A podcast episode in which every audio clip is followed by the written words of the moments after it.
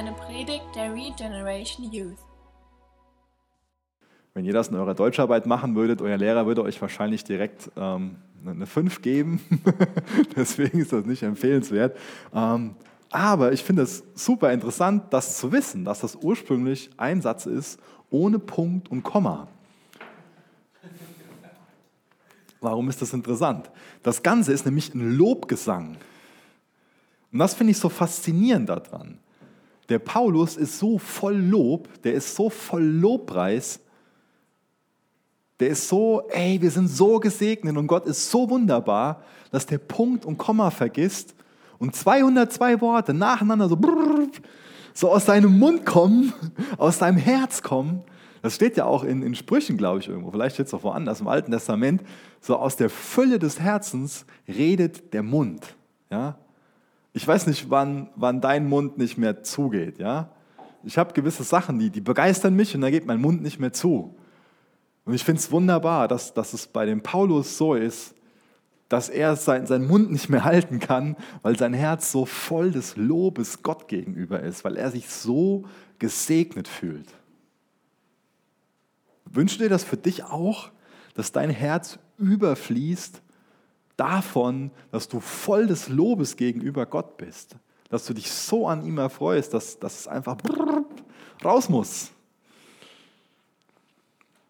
Ich weiß nicht, äh, mein, mein, mein Sohn, der, der Ben Ol, der ist fünf und der war jetzt zwei äh, Nächte bei Oma und Opa und der kam sofort angerannt, als ich den gestern Abend abgeholt habe und, und, ist mir am Hals gefallen und hat mir sofort erzählt, sofort, das und das und das und das war alles. Papa, wir haben ein Vogelhäuschen gebaut und das und das. Und es war einfach so voll, uh, der musste es einfach loswerden.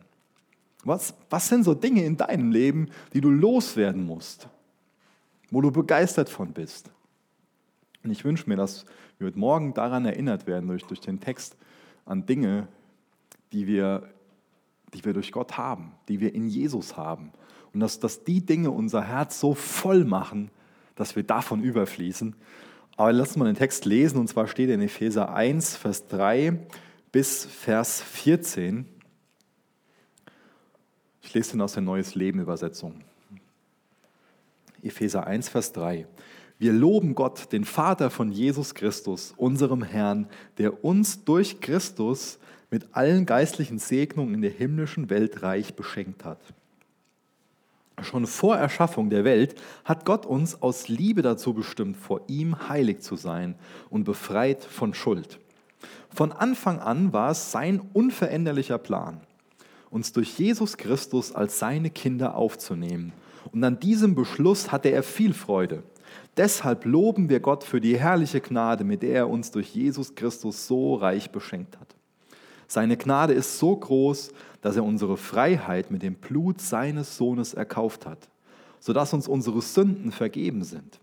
Er hat uns mit Gnade überhäuft und uns Weisheit und Erkenntnis gegeben. So hat Gott uns nun seinen Willen erkennen lassen, der lange verborgen war, und uns seinen Plan mit Christus offenbart. Gott beschloss, wenn die Zeit dafür gekommen ist, alles im Himmel und auf der Erde der Vollmacht von Christus zu unterstellen. Darüber hinaus haben wir durch Christus ein göttliches Erbe empfangen. Denn Gott hat uns von Anfang an erwählt, wie er es mit seinem Willen beschlossen hatte. Wir, die wir als Erste auf Christus gehofft haben, sollen mit unserem Leben Gottes Herrlichkeit loben. Und nun habt auch ihr die Wahrheit gehört, die gute Botschaft, dass Gott euch rettet. Ihr habt an Christus geglaubt und er hat euch mit dem Siegel seines Heiligen Geistes, den er vor langer Zeit zugesagt hat, als sein Eigentum bestätigt. Der Heilige Geist ist die Garantie dafür, dass er uns alles geben wird, was er uns versprochen hat und dass wir sein Eigentum sind, zum Lob seiner Herrlichkeit. Was ich gerade vorgelesen habe, ist eine sogenannte Bereka also eine Gloria, ein Lobgesang. Und so eine Bereka, das ist ein ganz typisches Gebet für die Juden. Und das finde ich sehr erwähnenswert. Denn worum geht es in diesem Gebet? Geht es in dem Gebet darum so, Gott, du siehst, ich habe da ein Problem, also kümmere dich und mach und du müsstest doch und du siehst doch auch und du weißt und ich brauche noch jenes? Oder geht es um Gottes Herrlichkeit. Das ist für mich so das Erste, wo ich mir wünsche, dass wir daraus lernen. Vielleicht musst du das nicht lernen, aber ganz ehrlich, ich muss das für meine Gebete lernen, dass es mehr um Gottes Herrlichkeit geht, um weniger um das, wo ich meine, Gott, du musst das und das erledigen. Vielleicht geht es dir auch so. Dann lass uns davon lernen, dass, dass es mehr um Gott geht, dass es weniger um das geht, wo wir sagen, da muss ich jetzt aber unbedingt drum gekümmert werden. Wie gesagt, der Paulus ist voll des Lobes. Und vielleicht bist du heute Morgen hier und denkst dir so, warum soll ich Gott anbeten? Ja? Warum? Was, was habe ich denn von Gott? Was habe ich denn von, von meinem Glauben? Ich bin gerade nicht so gesegnet oder ich erkenne gerade die Segnung nicht so. Ja? Ich mir meinen Kontostand angucke oder mein Auto ist kaputt, mit Freunden Stress in der Familie, das und das, nicht, Krankheit, was weiß ich, durch eine Prüfung gefallen, das oder jenes. Ich fühle mich gerade nicht so gesegnet, ich sehe den, den Segen nicht wirklich. Der Paulus liegt hier in Ketten, als er diesen Lobgesang schreibt. Er hätte denken können, ich fühle mich gerade nicht so gesegnet. Der liegt in Ketten. Seine, seine Hände und seine Füße sind in Ketten. Er hätte sich das denken können, was ich gerade so beschrieben habe.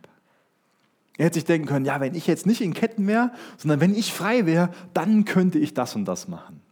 Aber Paulus ist voll des Lobes. Er lenkt seinen Blick auf, auf Gott und, und preist ihn. Er lässt sich nicht davon beherrschen, dass er irgendwie denkt, so, hey, das, das stinkt mir gerade, die Situation, in der ich bin und das ist alles doof. Wisst ihr, seine Handgelenke und seine Füße, die sind in Ketten, aber sein Herz lässt sich nicht gefangen nehmen. Sein Herz ist frei. Und das wünsche ich mir für uns heute Morgen, dass das eine Sache ist, die, die wir mitnehmen. Dass wir unser Herz nicht gefangen nehmen lassen. Da werde ich gleich noch mal ein bisschen mehr drauf, drauf eingehen, was das bedeuten kann. Es gibt Dinge auf der, auf der Erde, die können uns gefangen nehmen, aber trotzdem können wir in all den Dingen wirklich frei sein. Warum hat sich der Paulus nicht wirklich gefangen nehmen lassen? Warum? Der Paulus hat ein gutes Verständnis davon gehabt, was wirklich Freiheit ist und was wirklicher Segen ist. Wenn ich jetzt euch fragen würde, was, was Segen ist, dann geht es oft um Themen wie zum Beispiel Gesundheit. Ich bin so gesegnet, weil ich gesund bin. Oder es geht um materielle Güter. Es geht um Finanzen. Ich bin so gesegnet, weil ich habe so viel Geld. Oder ich hab, kann in der in der Wohnung wohnen. Oder habe ähm, so ein tolles Auto. Ja? Oder geht auch oft um solche Dinge. Oder es geht auch um, um äußere Umstände. Ich bin so gesegnet, weil ich so eine tolle Ausbildungsstelle habe. Oder ich so tolle Freunde habe, so eine tolle Gemeinde habe. Und ich will gar nicht darauf hinaus, dass diese Dinge alle kein Segen sein können. Äußere Umstände können ein Segen sein. Materielle Dinge können ein Segen sein. Gesundheit kann ein Segen sein. Aber ich finde es interessant, für welchen Segen Paulus Gott preist. Er nennt nicht diese drei Kategorien, die ich gerade beschrieben habe, sondern für ihn sind es nicht, nicht diese Dinge, sondern sind es geistliche Dinge. Und er beschreibt, dass der Segen in der Himmelswelt ist. Also das ist kein materieller Ort, sondern das ist, der, beschreibt die unsichtbare Welt. Er beschreibt so eine geistliche Wirklichkeit. Und für ihn sind diese himmlischen Segnungen kostbarer, besser und auch sicherer als diese irdischen Dinge. Lass mich mal ein bisschen provozierenden Vergleich aufstellen. Ja. Bei, bei Tieren ist es so, dass die geistlichen Segen nicht wertschätzen. Ja, ähm, wie auch. Ja. Die, die essen und schlafen und pflanzen sich fort. Das ist so alles, wo, wo ihr Leben daraus besteht. Aber wenn unser Leben nicht aus mehr besteht, dann, dann sind wir ganz schön arm. Denn wir sind in Gottes Ebenbild geschaffen und dadurch, dass wir in Gottes Ebenbild geschaffen sind, zu viel höherem berufen als nur für ein Leben in, in, in dieser materiellen Wirklichkeit, sondern wir brauchen einen Blick für die geistliche Wirklichkeit. Aber wenn ich unser Leben so angucke, auch mein Leben, dann sind wir oft eher wie Sortiere. Ich weiß, das ist ein bisschen, bisschen überspitzt, ein bisschen übertrieben, aber mir geht es darum, dass wir den Punkt gut verstehen. Ich muss das nämlich die Woche so, so denken. Ähm, erst wird dann am, am äh, Donnerstag ein Dankfest gefeiert. Ähm, was ist eine ziemlich amerikanische Geschichte, aber es kommt dann immer mehr nach Deutschland so. Ja? Erst wird groß ein, ein Dankfest gefeiert und es wird am Donnerstagabend noch dann Verse aufgesagt, ich bin Gott dankbar für das und das und für das und das und das und das.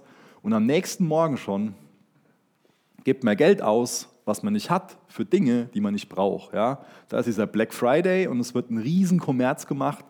Ähm, es kommen Leute zu Tode, weil sie vor einem Geschäft stehen in, in Schlange und werden totgetrampelt. Das ist nicht, das ist keine Fiktion, sondern es ist wirklich so.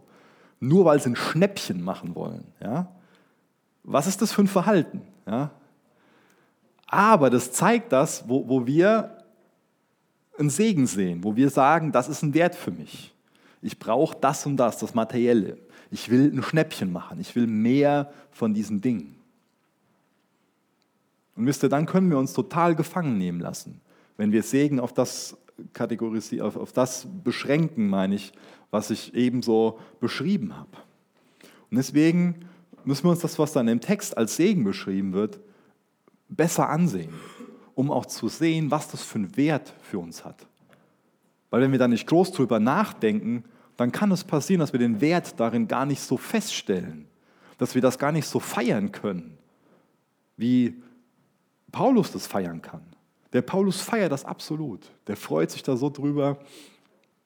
Das ist für den, das ist auch nichts, irgendwie so eine Maske, die der aufsetzt dass der irgendwie so ein Gefühl hat, so ja, eigentlich sollte ich mich ja darüber freuen. Da gibt es ja schon mal so einen heiligen Druck, den wir uns machen können. So. Ja, eigentlich sollten wir uns ja darüber freuen, dass Jesus so und so. Und, und, und das ist heute Morgen überhaupt nicht das Thema. Mir geht es darum, dass wir auf der einen Seite sehen, ja, diese Dinge, die ich eben aufgezählt habe, die können Segen sein. Aber das, was wirklich erwähnenswert ist, das, was uns wirklich froh machen kann, wenn wir, wenn wir sehen, was das ist, wenn wir genau hingucken, das ist das, was der Paulus da beschreibt. Das ist wirklicher Segen. Das können wir wirklich feiern. Woraus besteht also dieser Segen?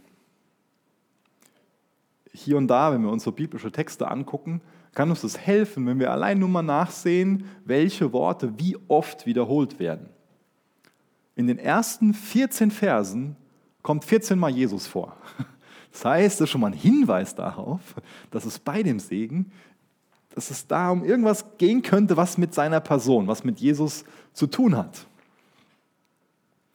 Was noch stark auffällig ist, nicht unbedingt in dieser Übersetzung, in Neues Leben Übersetzung, aber in anderen Übersetzungen, die dichter am, am Grundtext sind, ist es stark auffällig, dass es elfmal in diesen 14 Versen um das Thema in Christus geht. Also da steht entweder in ihm, wo sich ihm auf Jesus bezieht, in Christus, oder es, oder es steht da in dem Geliebten. Elfmal.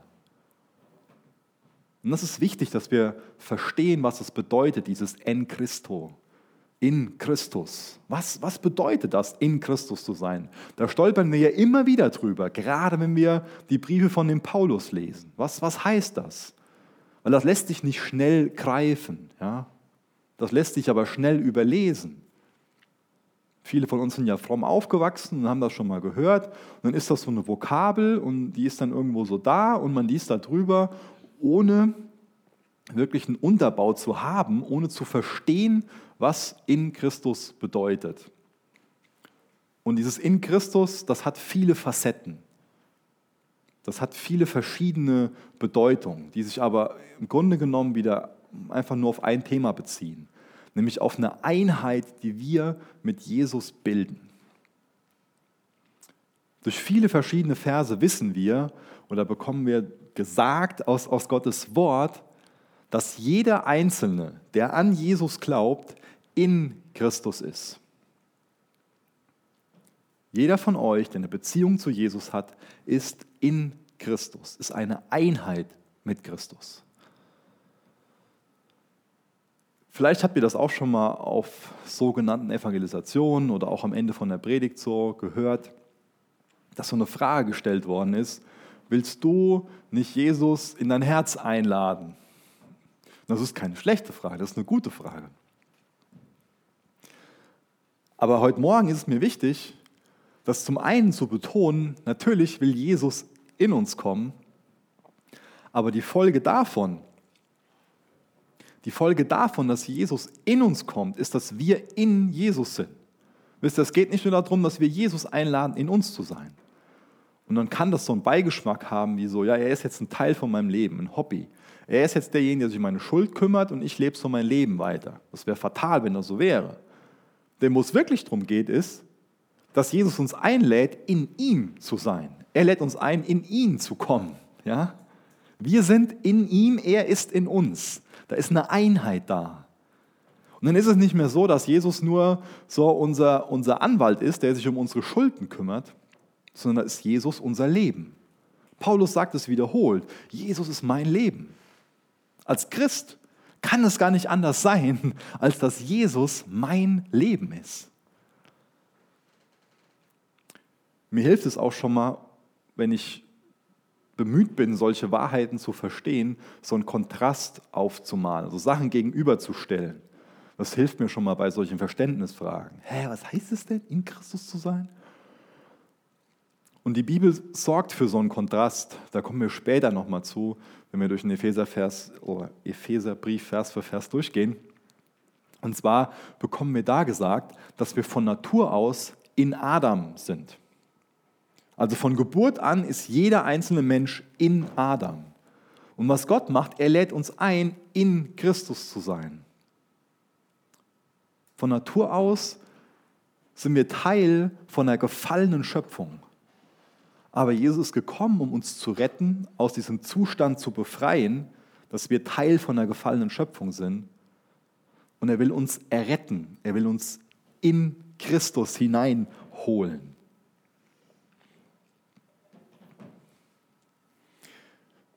Warum ist das Thema so wichtig? Wisst ihr, bei dem Thema geht es viel darum, was wir für eine Identität haben, wer wir sind. Um die Frage geht es. Ich kann leben als jemand, der, wie ich gerade beschrieben habe, in Adam ist. Ich bin halt ein Mensch, ich sündige, ich kann nicht anders und ich habe so mein, mein Horizont, der bezieht sich nur auf die Sachen, meine Sichtweise bezieht sich nur auf die Sachen, die sichtbar sind, die materiell sind. Ich lebe für den Kommerz, den ich eben beschrieben habe. Mir geht es darum, ein möglichst angenehmes, einfaches Leben zu haben, einfach gut Geld zu verdienen, meine Ruhe zu haben und ähm, Zeit zu haben, wo ich einfach nur genießen kann. So. Das wäre eine Sichtweise von einer Person, eine mögliche Sichtweise von einer Person, die in Adam ist. Aber eine Person in Christus, die lebt anders. Denn die versteht sich als eine Person, die zu was Höherem berufen ist. Nämlich die dazu berufen ist, ein Leben in Christus zu leben und Gottes Reich zu bauen. Die dazu berufen ist, gerecht zu leben. Die dazu berufen ist, einen weiteren Blick zu haben als das, was wir hier als materielle Welt um uns herum sehen, sondern die auch die Ewigkeit im Blick hat und die andere Personen im Blick hat, die Liebe für andere hat und anderen Leuten klar machen will, es gibt mehr als Black Friday oder Cyber Monday oder sonst was. Es gibt mehr als diesen Kommerz. Ist, ist das so eine, so eine, so eine Sache, wo, wo, ihr, wo ihr Bock drauf habt und sagt, ja, ich will nicht mehr nur irgendwie diese, diese eine Sichtweise haben? die man hat, wenn man in Adam ist, sondern ich will in Christus leben. Ich will ein ewigkeitsrelevantes Leben leben. Ich bin jemand anderes. Du bist jemand anderes. Du bist jetzt eine neue Schöpfung, eine neue Kreatur in Christus, nennt Paulus das. Das ist eine Identitätsgeschichte. Man ist jemand Neues. Ich wünsche mir, dass, dass unsere Augen für die Segnungen aufgehen, die damit in Verbindung stehen, dass wir in Christus sind. Was ist denn das größte Geschenk, wenn du jetzt so auch an Weihnachten denkst, was ist das größte Geschenk, was, was du bekommen kannst? Da denken wir natürlich oft genau an die Dinge, die ich eben benannt habe. Dann denken wir oft an materielle Segnung. Oder jemand, der krank ist, der denkt sich, das größte Geschenk ist, wenn ich endlich wieder gesund bin. Und jemand, der ähm, vielleicht gerade arbeitslos ist, denkt sich, das größte Geschenk, wenn ich endlich wieder Arbeit hätte. Und das ist nachvollziehbar. Und es ist auch nicht schlecht, wenn ich mir zum Beispiel wünsche, wieder gesund zu sein. Das will ich dir heute Morgen gar nicht sagen. Ich will dir morgen keine Schuldgefühle irgendwie vermitteln, wenn du den Wunsch hast, wieder gesund zu werden. Das wäre fatal, wenn das nur im Ansatz bei dir rüberkommen würde. Mir geht es nur darum, dir eine, dir eine Freude zu bereiten, indem du erkennst, was du in Christus hast. Damit du genauso wie Paulus, der ja auch durch die Umstände, in denen er ist, gefangen ist, aber er ist trotzdem frei. Sein Herz ist frei, sein Geist ist frei. Und das wünsche ich mir für dir und das wünsche ich, dir auch für, für, wünsche ich mir auch für mich persönlich, dass wir, egal in welchen Umständen wir sind, trotzdem frei sind, dass unser Geist und unser Herz sich nicht gefangen nehmen lässt. Und dafür ist dieser Text nämlich eine Anleitung. Weil wenn ich nur in Adam bin, wenn das mein Horizont ist, dann lasse ich mich von den Dingen absolut gefangen nehmen. Dann kann ich gar nicht anders, als gefangen zu sein. Da bin ich gefesselt. Aber wenn ich in Christus bin, wenn das mein Denken über mich ist, dann bin ich, egal wie die Umstände sind, frei. Ist, ist das nicht ein Angebot? Was Gott dir macht, allein das ist doch schon voll der Anreiz, dass du sagen solltest, das will ich lernen. Dass ich mich, egal wie die Umstände sind, dass ich mich nicht gefangen nehmen lasse, sondern dass ich lerne, was diese Freiheit ist. Dass ich meine neue Identität annehme. Ich bin eine neue Schöpfung. Ich bin jemand anderes. Und ich lasse mich dadurch nicht gefangen nehmen durch diese Dinge, sondern mein Herz und mein Geist, das bleibt frei. Was ist das größte Geschenk? Dieses Jahr waren schon einige Hochzeiten, nächstes Jahr werden noch so ein paar sein. Und auf Hochzeiten werden schon mal große Geschenke gemacht, oder? Aber an was denken wir, wenn wir an diese großen Geschenke denken? An diesen Geldbetrag, den man dann vielleicht von den Eltern bekommt, oder an so einige Nullen und davor eine Zahl. Ist das das größte Geschenk? Es ist nicht so, dass ich mich über sowas freuen würde oder gefreut habe. Ich habe mich da sehr drüber gefreut. Das war für mich ein großes Geschenk, was mir meine Eltern da zum Beispiel gemacht haben oder auch andere Leute. Aber was ist denn das größte Geschenk? Das größte Geschenk, was bei so einer Hochzeit gemacht wird, das ist nicht das, was irgendein Gast macht oder was die Eltern machen.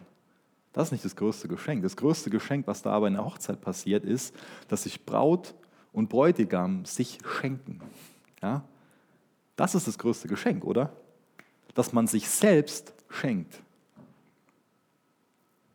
Und jetzt übertrag das mal auf dein geistliches Leben. Jesus hat sich selbst dir gegenüber zum Geschenk gemacht. Er hat sich selbst gegeben. Wenn ich das zum Beispiel auf die Beziehung zu meinem Vater beziehe, ja, ich habe mich über so manches materielle Geschenk von meinem Vater sehr gefreut. Ja? Aber es gab Zeiten, wo er so am Arbeiten war, wo er so mit anderen Dingen beschäftigt war, dass er keine Zeit mit mir verbracht hat. Und das hat mir wehgetan, das hat mich verletzt, ganz ehrlich. Und auch wenn in der Zeit dann die Geschenke größer ausgefallen sind, das war für mich kein großes Geschenk dann. Ja? Das größte Geschenk war, wenn er sich Zeit genommen hat. Wenn er sich Zeit genommen hat, mit mir einfach nur rausgegangen ist und ähm, auf den Spielplatz oder was gebastelt hat oder so. Oder? Aufmerksamkeit, Zeit, sich selbst schenken. Ja? Das, ist, das ist das größte Geschenk. Und das Geschenk, das beschreibt Paulus, dass er das Geschenk von Gott, von seinem himmlischen Vater bekommen hat. Diese Aufmerksamkeit, diese Zeit, diese, diese Erwählung, das alles, was jetzt hier drin steht. Ja? Es geht nicht nur um das, was Paulus von Gott bekommen hat. Und oft reduzieren wir Gott auf so eine Person, ja, wir wollen das von dir haben und das von dir haben, das von dir haben. Aber das Größte, was uns Gott gegeben hat, ist, dass er sich selbst gegeben hat. Jesus hat sich selbst für uns hingegeben. Das ist eine ganz andere Dimension. Eine ganz andere Dimension. Das ist viel vollkommener, viel liebevoller. Also, Paulus beschreibt den Segen und er beschreibt, dass Gott der Vater die Quelle ist, der Ursprung alles Segens. Und er sagt ja, dass er so gesegnet ist, so beschenkt ist. Denn er wurde erwählt, er wurde befreit von Schuld, er wurde vorherbestimmt, Gottes Kind zu sein. Dann in Vers 5, er wurde beschenkt mit Gnade, ihm wurde vergeben, ihm wurde Weisheit, Erkenntnis gegeben. Er wurde beschenkt darin, dass er Gottes Willen erkennen kann und dass ihm Christus geoffenbart wurde. Und das sind alles Dinge, die seinen Mund überfließen lassen. Das sind Dinge, warum er Gott preist. Ich habe am Anfang die Frage gestellt oder so dieses Szenario aufgebaut ähm, von so einer Person, die sagt so, eigentlich sehe ich den Segen gar nicht so, eigentlich weiß ich gar nicht, was ich von meinem Glauben habe, eigentlich weiß ich gar nicht, warum ich jetzt anbeten soll. Und ich wünsche mir, dass wir durch die Erinnerung an die Punkte wieder ganz neu in Herz haben, was Gott anbetet. Dass uns das kostbar ist. Dass wir sehen, wisst ihr, in, in Zeiten, wo mein Vater Zeit mit mir verbracht hat, dann habe ich das gar nicht als einen riesengroßen Segen empfunden oft, dass er sich Zeit nimmt, dass er mir Aufmerksamkeit gibt. Aber in Zeiten, wo ich das nicht hatte, da wusste ich dann, was mir gefehlt hat. Ja? Und ich glaube, genauso ist es mit, mit Gott. Er gibt uns diese ganzen Dinge. Er macht uns zu seinem Sohn. Er hat uns erwählt, seine Tochter zu sein. Er vergibt uns. Er rettet uns. Und uns fällt gar nicht auf, wenn das nicht wäre, dann könnte ich gar nicht leben, hätte ich kein ewiges Leben. Dann wäre ich in ewiger Trennung von, von Gott. Dann wüsste ich nicht, wer ich bin. Dann wäre meine Identität überhaupt nicht klar. Dann könnte ich nur so in Adam leben. Dann hätte ich nur so ein Leben, wo ich nur an Essen, Schlafen, Trinken, Fortpflanzen und so weiter denke. Aber durch ihn bin ich eine neue Kreatur. Durch ihn kann ich Leben leben, was auf die Ewigkeit ausgerichtet ist. Darum geht's.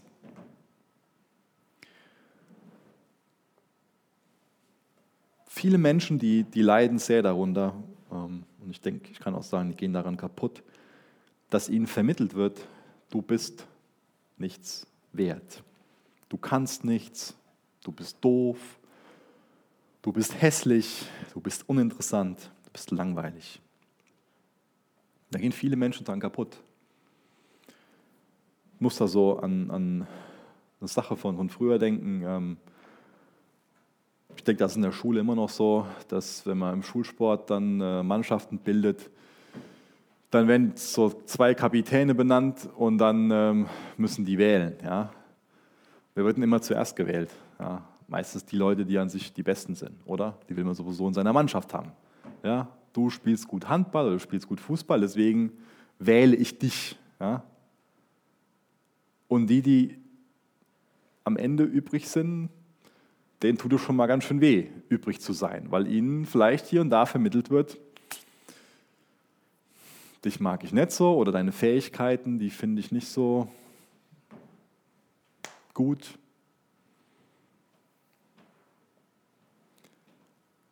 Und bezieht nochmal dieses, dieses Bild, was ich gerade gemalt habe, auf die Erwählung, die wir im Text gesehen haben durch Gott.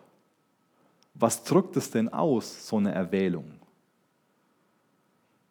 Wenn ich jetzt zum Beispiel sage, Lukas, ich will, dass du bei mir im Team bist, dann drückt es ein Stück Wertschätzung ihm gegenüber aus. Ja? Dann sage ich, hey, das ist, du bist ein guter Teamplayer, ähm, du kannst Fußball spielen oder was es dann auch immer ist, um was es in dem Team geht. Das drückt Wertschätzung aus. Und das wünsche ich mir heute Morgen, dass du ganz neu erkennst, was dir, ich verhaspel mich gerade total, dass du ganz neu erkennst, welche Wertschätzung Gott dir gegenüber ausdrückt. Ich habe gerade so einen Knoten im Kopf gehabt, sorry. Aber merkst du das, was Paulus da alles beschreibt? So, ich bin erwählt. Und lässt du dich daran erinnern, dass Gott dich erwählt hat? Ja? Das, das ist das Evangelium. Das Evangelium ist nicht, mach das und das, damit du dann irgendwie eine Chance bei Gott hast. Das sind alle anderen Religionen, funktionieren so. Du musst das und das machen, damit sich Gott für dich interessiert.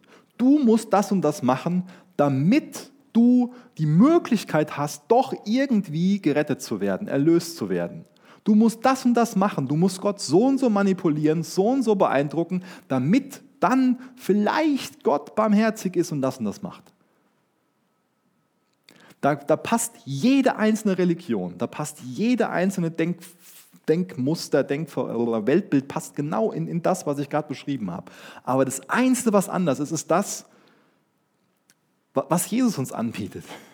Und ich nenne es nicht Christentum. Bei Jesus geht es um was ganz anderes. Er sagt uns, ich habe dich erwählt. Es geht nicht mehr um das, was, was wir so machen, sondern er sagt uns, ich habe dich erwählt. Und Jesus sagt dir heute Morgen, ich habe dich erwählt. Du sollst mein Kind sein. Ich habe dich erwählt, dass du rein und untadelig, dass du heilig vor mir bist. Ich mache aus dir eine neue Schöpfung. Es geht darum, was Gott machen will. Es geht darum, was wir uns für eine Identität durch ihn geben lassen. Dass wir das im Glauben annehmen und dann sind wir gerettet und dann leben wir in dem. Das ist was ganz anderes konzeptionell als das, was, was sonst so läuft. Und es ist unheimlich wertschätzend, dass Gott uns sagt, ich habe dich erwählt und ich habe mich selbst für dich hingegeben. Kann es größere Wertschätzung, kann es größere Liebe geben, als dass jemand für jemanden stirbt. Als dass jemand für seine Feinde stirbt. Denn von Natur aus sind wir Feinde Gottes. Jeder Mensch ist von Geburt an ein Feind Gottes durch die Art und Weise, wie er lebt. Deswegen, wir haben uns nicht entschieden, Gott zu lieben, sondern Gott hat sich zuallererst entschieden, uns zu lieben. Und seine Liebe gilt allen Menschen. Und er wirbt um uns. Er hat uns erwählt. Er drückt die Wertschätzung aus. Und dann kommt die Frage, wie antworten wir darauf? Und wenn wir im Glauben antworten, dann kommt die Wiedergeburt und dann sind wir in Christus eine neue Schöpfung. Das ist unheimlich wertschätzend. Und ich wünsche mir, dass sich das jubeln lässt, dass du diese Wertschätzung, dass du die mitbekommst auserwählt vor Grundlegung der Welt, vor Erschaffung der Welt. Ich habe in der Vorbereitung was gelesen, was ich ganz cool fand, und zwar ist Martin Luther mal gefragt worden, was Gott vor der Erschaffung der Welt gemacht hat. Weiß jemand, was, was er geantwortet hat? Nee. Luther hat geantwortet, Gott hat Routen geschnitzt. Und seine Studenten, hä? Herr Dr. Luther, was meinen Sie damit, dass Gott vor Erschaffung der Welt Routen geschnitzt hat? Na, Luther gesagt, ja, er hat die geschnitzt, damit er Leute verdreschen kann, die so dumme Fragen stellen. Und seine Studenten, naja, ich weiß nicht, was sie da gedacht haben. Ähm, was Luther eigentlich damit so, ich mag Luthers Humor total. Ja. Ähm, nicht, dass das jetzt ähm, eine theologische Wahrheit da, da drin ist, aber ich finde seinen Humor sehr, sehr cool. Ähm, ich glaube, was Luther eigentlich sagen wollte, war, du, wisst ihr was, wenn das so wichtig wäre, dann würde das in der Bibel stehen. Ähm, aber er hätte sich da auch auf diesen Text beziehen können, den wir heute Morgen gelesen haben. Er hätte sagen können, da könnt ihr mal nachlesen in Epheser 1. Da lest ihr nämlich, vor Erschaffung der Welt hat Gott dich schon erwählt, dass du das und das in ihm bist. Das, das finde ich faszinierend, dass schon so früh Gottes Ratschluss feststand und er gesagt hat, das ist mein Plan, an dem halte ich fest. Und ich meine, mit, mit dem Thema musste sich ja das, das Gottesteam, nenne ich es mal, der dreieine Gott, vor der Erschaffung der Welt Gedanken machen. Er wusste schon vor der Schöpfung, dass der Sündenfall passiert. Und schon da hätte er sagen können, ach, dann überlasse ich die Schöpfung mal sich, sich selbst. Ja? Kann ich ja, ist so, hm, der Mensch will mich ja nicht, der Mensch entscheidet sich dafür zu sündigen dann ziehe ich mich mal gentlemanlike vornehm zurück. Oder neben diesem einfach Rückzug und ich überlasse die Menschen sich selbst, hätte Gott auch sagen können, okay, ähm, ich habe die dazu geschaffen, im paradiesischen Zustand zu leben, das wollen sie nicht, mal einen Schlussstrich drunter und das war's. Geht die Welt unter. Aber was macht Gott? Er sagt, nee, ich erwähle die Menschen die beschließen da schon, Jesus wird mal Mensch werden. Er wird mal auf die Erde kommen, wo wir jetzt Advent, Ankunft dran denken, uns darauf besinnen, hoffentlich neben dem ganzen Stress, in dem wir stecken. Jesus ist Mensch geworden. Er hat sich auf den Weg gemacht, um Retter sein zu können. Schon vor Grundlegung, von, schon vor Erschaffung der Welt hat Gott gesagt, nee, auch wenn der, auch wenn der Mensch uns ablehnt, wir wollen Kinder haben. Wir wollen Gegenüber haben, die, die, wir wollen Gegenüber von unserer Liebe haben. Wir wollen Menschen retten. Wir wollen in Gemeinschaft mit Menschen sein. Wir wollen, dass Menschen zum Lob unserer Herrlichkeit sind. Das wiederholt sich ja dreimal in dem Text. Das finde ich interessant, ja? dass es da am, am Anfang um, um, um den Gott geht, um den Vater geht, der erwählt. Dann in den nächsten Versen geht es um den Sohn, der errettet. Und in den letzten Versen geht es um den Geist, der versiegelt. Auch da ist dieser, dieser trinitare Charakter drin. Es ist wichtig, dass wir diese Dinge im Text erkennen. Und dann ist auch dieser Rhythmus quasi drin, dieser, nicht, nicht, nicht Rhythmus, ja doch, Rhythmus kann man es auch nennen, fehlt mir auch schon wieder das Wort, ich bin da morgen nicht so auf der Höhe, merkt ihr. Ja. Dann ist jedes Mal, meine ich, zum, zum Abschluss, so der letzte, der letzte Satz in, in den drei Strophen ist dann immer zum Lob seiner Herrlichkeit. Auch das wird in anderen Übersetzungen noch, noch besser klar. Äh, das ist nämlich jedes Mal dann so übersetzt. Das ist von Anfang an Gottes Plan gewesen, dass wir zum Lob seiner Herrlichkeit sind. Und das ist nichts Manipulatives, denn dann ist es nicht ein wirkliches Lob ihm gegenüber. Das ist nichts, was einfach nur ein Gebot ist, was dann von uns stur befolgt werden muss, sondern was Gott sagt ist, dass wer das erkennt, diesen Plan Gottes, diese Erwählung und alles, was da drin steckt, der kann gar nicht anders, als dass sein Herz überfließt. Wie gesagt, genau wie, wie ich den Ben Ole abgeholt habe und er mir sagt, der Opa, der hat ein Vogelhäuschen mit mir gebaut. Ja? Das, das war das, wo er begeistert von war, wo sein Herz von übergeflossen ist. Es hat ihm einfach was bedeutet, dass sein Opa sich die Zeit nimmt und das mit ihm gemacht hat. Und genauso wird es mit uns sein, dass wenn wir verstehen, was unser himmlischer Vater für uns gemacht hat, dass dann unser Herz überfließt, voll Freude und voll Dankbarkeit, dass wir voll des Lobes ihm gegenüber sind, dass wir das feiern, dass wir Miterben sind, dass wir das feiern, dass wir, es, dass, dass wir Gott nicht manipulieren müssen durch, durch Beten oder durch Geben oder durch sonst was, dass wir dann dadurch vielleicht von ihm gesegnet werden. Denn sein Entschluss ist es, uns zu segnen. Da kannst du nichts dran machen. Ja?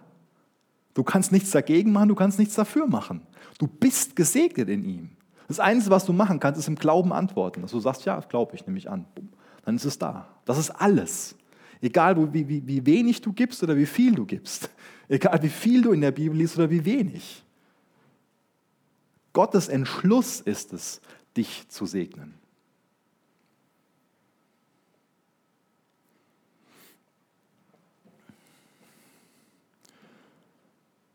überspringe jetzt hier mal ein paar Sachen und will am Anfang, zum, zum Schluss nochmal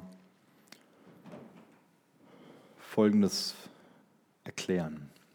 Wir Menschen sind oft bemüht, dass wir sagen, ich will jetzt anders leben und ich muss mein Verhalten so und so da und da ändern.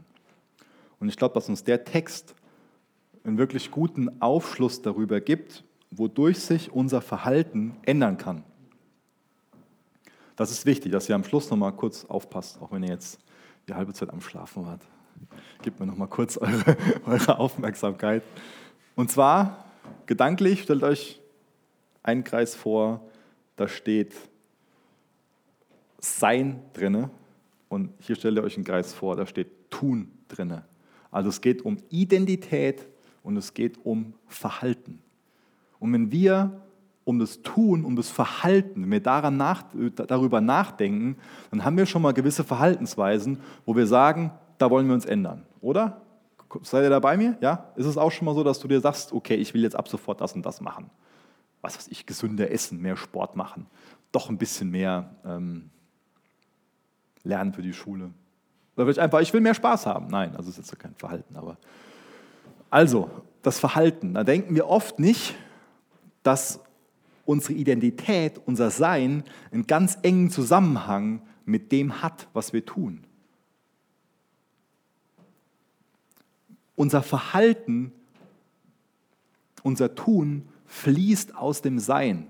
Das ist ganz wichtig, das zu verstehen, dass da ein ganz enger Zusammenhang ist. Und deswegen ist es so fatal, wie getrieben viele Menschen durch Religion werden. Denn Religion erzählt uns, du musst dich jetzt so und so verhalten. Und dann strengt sich ein Mensch an. Und Menschen können sehr viel schaffen. Du kannst dich selbst zu allen möglichen Leistungen zwingen. Aber du wirst nie das Maß erfüllen können, was, was dir da genannt wird.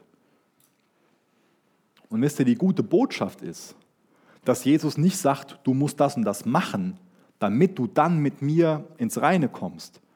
Sondern was, was Jesus macht, ist, er sagt uns, bei diesem Identität, bei diesem Sein, da fange ich an. Ich biete dir an, dass du wiedergeboren werden kannst. Ich gebe dir ein neues Herz, ich gebe dir eine neue Identität. Und aus unserer Identität, aus unserem Sein, wie gesagt, fließt unser Verhalten.